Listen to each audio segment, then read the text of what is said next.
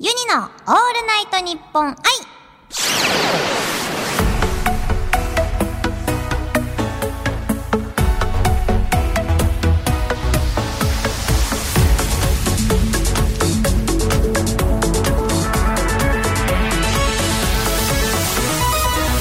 ハモニーバーチャルシンガーのユニです。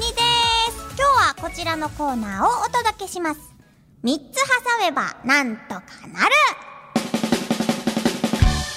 今からユニ専用ガチャポンユニポンを2回回してお題を2つ引きます。お題1から連想する言葉を考えてさらにその言葉から連想する言葉を考えてまたさらにずーっと考えて間に3つの言葉を挟んでお題2にゴールできるかという頭の体操です。例えばお題がファイナルファンタジーとジャパネット高田だった場合ファイナルファンタジーといえばリメイクといえば洋服といえば通販といえばジャパネット高田という感じでお題1と2の間に3つの言葉を挟んでゴールを目指しましょうというコーナーでございます。それでは早速ユニポン回していきたいと思います。でれん。緑。ででん。それではもう一つお題に置きます。でれん赤はい。それではね緑の方からまたお題を言っていきたいと思います。よいしょ。ででん。出たお題はじゃん。寝言。そして次お題2がね全集中。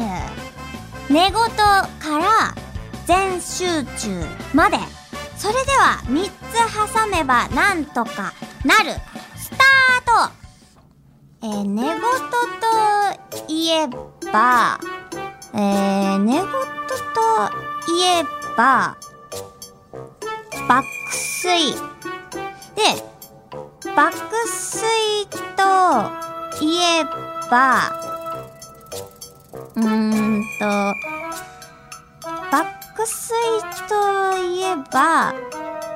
待て待って待って待って待て待て。待ってね。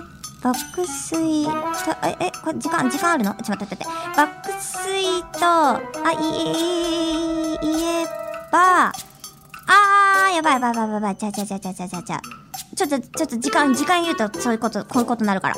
えっと、寝言といえば、爆睡、待って待って待って。爆睡といえば、えー、えー、えっと、す、水、水剣。違うね。す、水剣。待って、私は鬼滅に続き、つなげたい。ちょっと待って。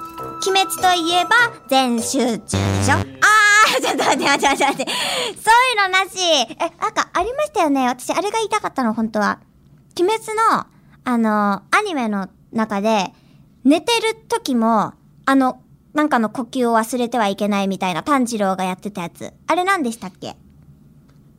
み、あ、え、鬼滅見てないんですか皆さん？え、見てないの？え、やば。ちょっと待ってあの、なんかあるよね。みんな多分わかると思うんですよ。あの、あのね、屋敷でみんなあの、葵ちゃんに、訓練してもらうじゃないですか。かなおとあおいちゃんに。それで、炭治郎が寝てる時もなんとかの呼吸を、あの、忘れないようにするみたいな。で、もしそれを忘れて爆睡したら叩き起こしてね、みたいな部分あるじゃないですか。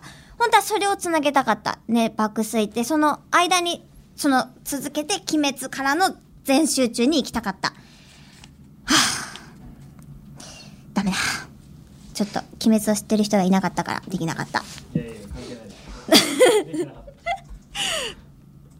くそこれもう一個でいいですか？あ、もう一個？もう一個はちょっとあの、課金がね、ないんですよね。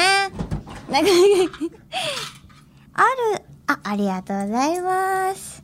ちょっとな、ユニもな、鬼滅はちょっとアニメまでなんでね、ちょっと、ちょっと知識が薄いですね。じゃあもう一個やっていきましょう。これ得意なんだけどね、三つを挟めばなんとかなる。こういうアイディアは良かった、すごく。頭の回転が速い。ただ、知らなかっただけ。それでは、頭の回転は速かった。ただ、知らなかっただけ。ただ知らなかっただけ。それでは、もう一個いきたいと思います。でてん。スマホの充電。そしてもう一つ。じゃじゃん。羽根付き餃子。全然関連性がないね。えっと、は、スマホの充電から羽根付き餃子まで、えー、三つ挟めばなんとかなる。行ってみましょうスタートえースマホの充電といえば、えー、スマホの充電といえば、まあ、あの、コンセント。必要なものはコンセント。で、えー、コンセントといえば、えー、えっ、と、ね、で、こ、光熱費。光熱費かかりますよね。で、光熱費っていうのは、えー、フライパン、ガス、あの、料理、料理も関係ありますね。料理といえば、羽根付き餃子。どうでしょう？え？一個足んない？合ってる？合ってるってほら。ビバビバビバーンこれは綺麗ですよね。ほら。スマホの充電といえばコンセント。コンセントといえば光熱費。といえば料理。といえば羽根付き餃子。はい。得意なんですよね。はい、つ、斎藤さんみたいな、好きな、はいって、ゆりこれめっちゃ好き。あの、ジャンポケの斎藤さんめっちゃ好き。はい。以上、コーナー3つ挟めばなんとかなるでした。続いてはこちらのコーナーです。ユニ読み。世の中にある様々な楽曲の中から、私ユニが心に響いた歌詞を朗読して紹介するコーナーです。今回紹介するのは、えー、カンさんの愛は勝つです。で、なぜこの曲を選んだかと言いますと、あのー高島ちさ子さんの12人のバイオリニストっていう皆さんご存知ですか？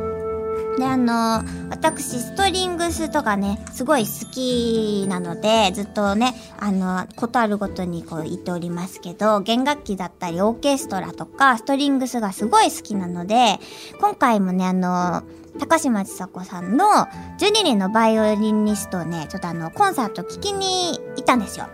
で、その時に、あのー高島さんが途中ね、あの、一人でこう出ていらして、ソロで、この曲を弾かれたんですよ。こう、ソロでね。で、その時に、まあ、めちゃくちゃジーンときまして、そんなに知らない曲なのに多分誰でも聞いたことあるというか、まあ、自然とね、歌詞が出てきたみたいなね、感じですごい覚えているので、ぜひね、この曲の歌詞を言いたいなと思って選ばせていただきました。それでは、お聴きください。愛は勝つのユニ読みです。心配ないからね。君の思いが誰かに届く明日がきっとある。どんなに困難でくじけそうでも、信じることを決してやめないで。というね、カンさんの愛は勝つをユニ読みいたしました。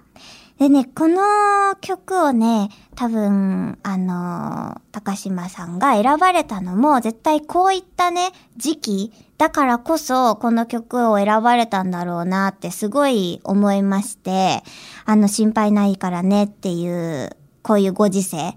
で、メッセージ性がね、すごいそこで伝わってきて、あの初めてバイオリンだから歌ってないじゃないですか。だから歌詞が聞こえてくるわけがないのに、本当にバイオリン一本で歌まで本当に聞こえてきて、でもその時に本当にすごいなって思ったのが、もうあの、バイオリン一本でね、泣いてるようにも弾けるし、あの、喜んでるようにも弾けるし、あまあ、もう本当にすごいなっていうことをまず思ったんですよね。で、歌詞も別にね、今まで歌ったこともない曲だったので、本当に聞いたことあるっていうぐらいの、あの、まあ、名曲ですけど、本当にバイオリンと一緒に、一緒になんかもう頭の中で自然と歌詞が流れて、で、あ、今のご時世だから絶対この曲選んだんだなってもうすぐに分かったし、もうね、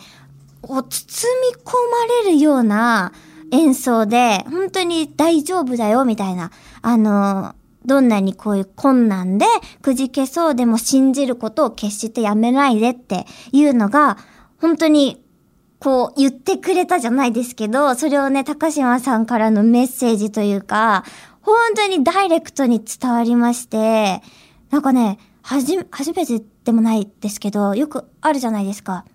あの、アニメとか映画とかの描写でも、いっぱいこうお客さん周りいるのに、その弾いてる方と自分しか見えなくなるみたいな感覚もうね、それになったんですよ。